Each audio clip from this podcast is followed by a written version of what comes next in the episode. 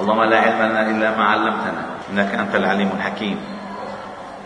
علمنا اللهم ما ينفعنا وانفعنا بما علمتنا وزدنا علما. واجعلنا ممن يستمعون القول فيتبعون أحسنه. وأدخلنا برحمتك في عبادك الصالحين. ثم أما بعد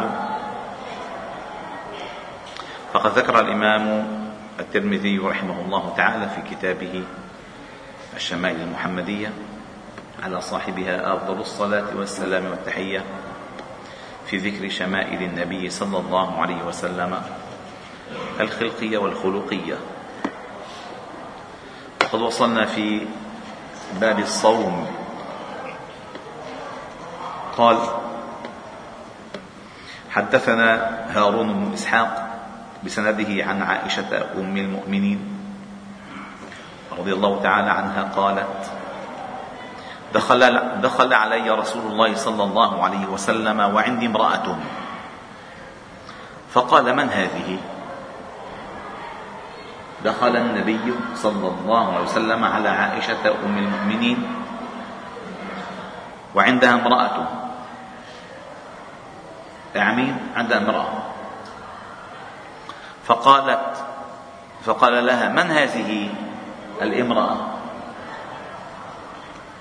قلت فلانة لا تنام الليل. فلانة لا, تلا لا تنام الليل. ليلها كله قيام. فلانة لا تنام الليل.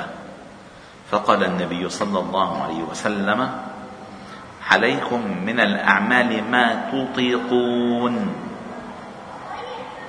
فوالله لا يمل الله حتى تملوا.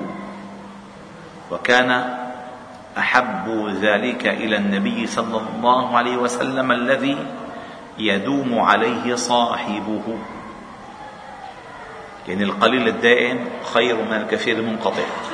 أن تصلي كل ليلة ركعتين قبل أن تنام إلى أن تموت. أفضل ما تصلي هيك وهيك وهيك وهيك الديمة. الديمة. ثم قال وحدثنا أبو هشام بسنده عن أبي صالح قال سألت عائشة وأم سلمة رضي الله تعالى عنهما أي العمل كان أحب إلى رسول الله صلى الله عليه وسلم؟ قالت ما ديم عليه وإن قل.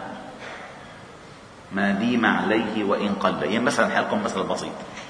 شفتوا الأذكار اللي بتذكروها أنتم عقب الصلوات؟ التسبيحات الثلاثا وثلاثين والحمد لله ثلاثا وثلاثين والتكبير ثلاثا وثلاثين. هذه المحافظة عليها كنز كبير. أو المحافظة على آية الكرسي عقب الصلوات المفروضة. كنز كبير. لا إلا بده يقرأ كل ما يخلص صلاة جزء حط براسه خمس أجزاء. منيح. بس تستطيع أن أن تدوم على ذلك؟ لا تستطيع. لا تستطيع. أحب العمل إلى الله أدومه وإن قل. فآية الكرسي. من قرأها عقب كل صلاة مفروضة لم يمنعه من دخول الجنة إلا أن يموت. بس. والتسبيحات والتحميدات والتهليلات. آه، يعني كما ذهب أهل الدثور بالأجور. يصلون كما نصلي ويصومون كما نصوم ويتصدقون بفضول أموالهم. ما عندنا مال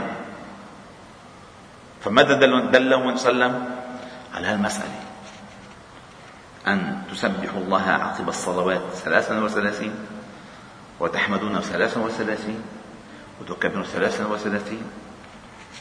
ما أحد بيسبقكم ما حدا بيسبقكم أبدا. لن أحد لن يسبقكم أحد. لأن الصلاة كل الصلاة مقصودها التسبيح والتحميد والتكبير. كل الصلاة. فعندما آه، آه، صليت فرضك ثم جبرت كسر فرضك بمقصود صلاتك رفع الله تعالى لك صلاتك. صليت فرضك وجبرت كسر فرضك بمقصود صلاتك من التسبيحات والتحميدات والتهليلات رفع الله تعالى لك صلاتك والتسبيح والتحميد والتهليل ليس كما عهدناه نحن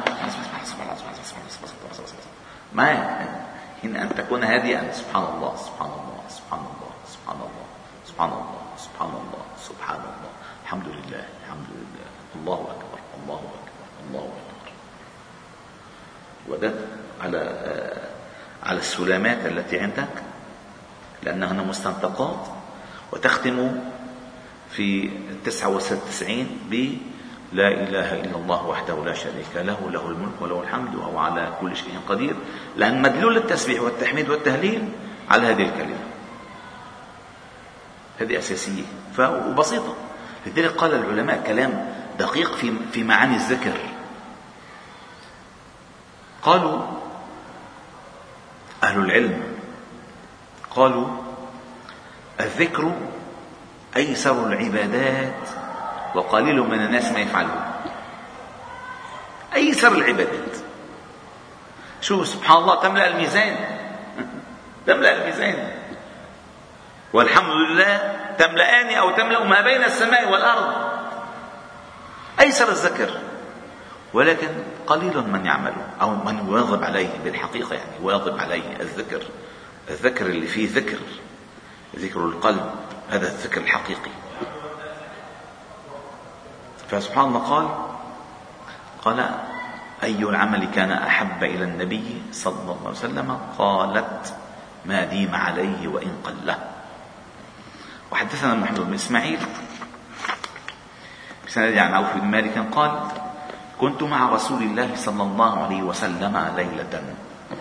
فاستاك ثم توضأ ثم قام يصلي فقمت معه. فبدأ فاستفتح البقرة فلا يمر بآية بآية رحمة إلا وقف فسأل ولا يمر بآية عذاب إلا وقف فتعوذ.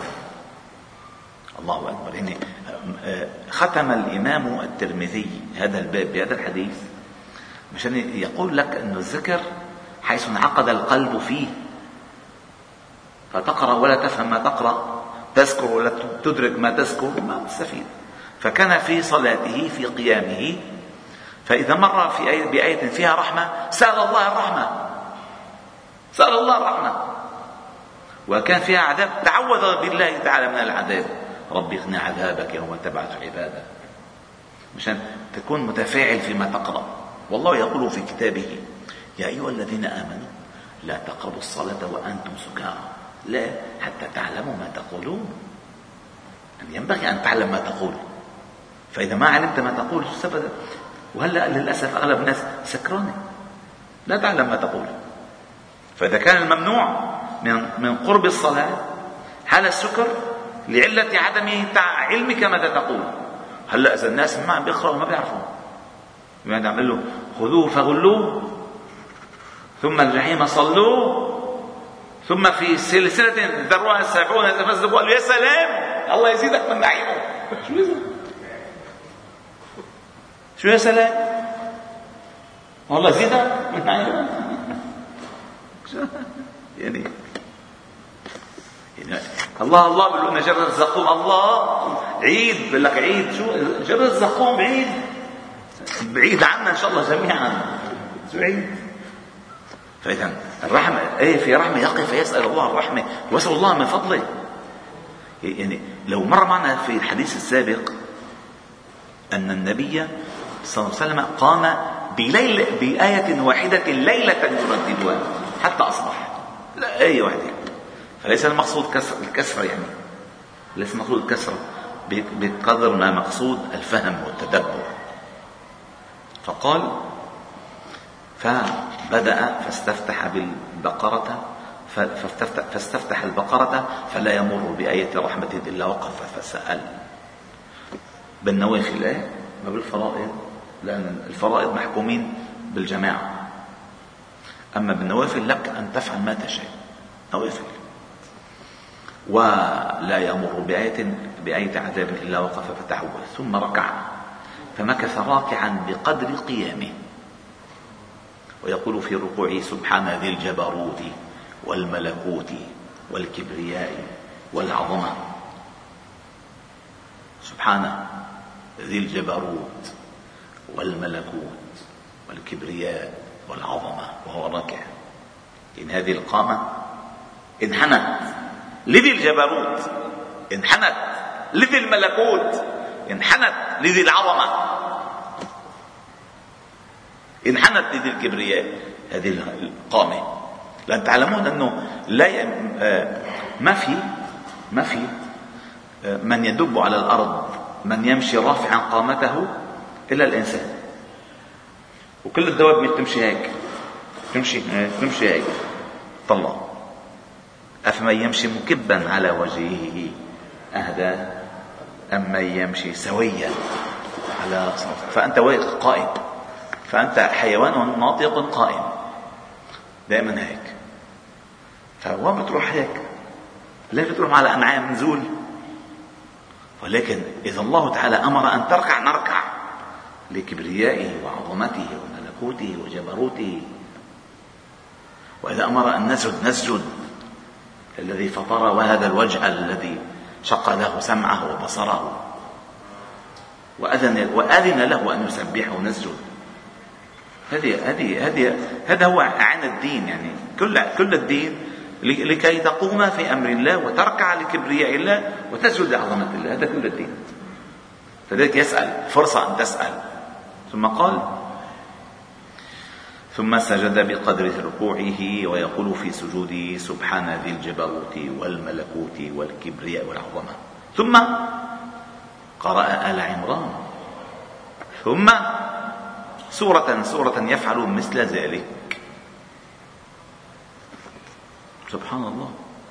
هذه العبادة التي من تذوقها ما تركها. كما قال عثمان رضي الله تعالى عنه لو طهرت قلوبنا ما شبعت من كلام ربنا. لو طهرت قلوبنا ما شبعت من كلمات أو من كلام ربنا والحمد لله رب العالمين. سبحان الله وبحمدك أشهد أن لا إله إلا أنت نستغفر إليك وصلي وسلم وبارك على محمد وعلى آله وأصحابه أجمعين.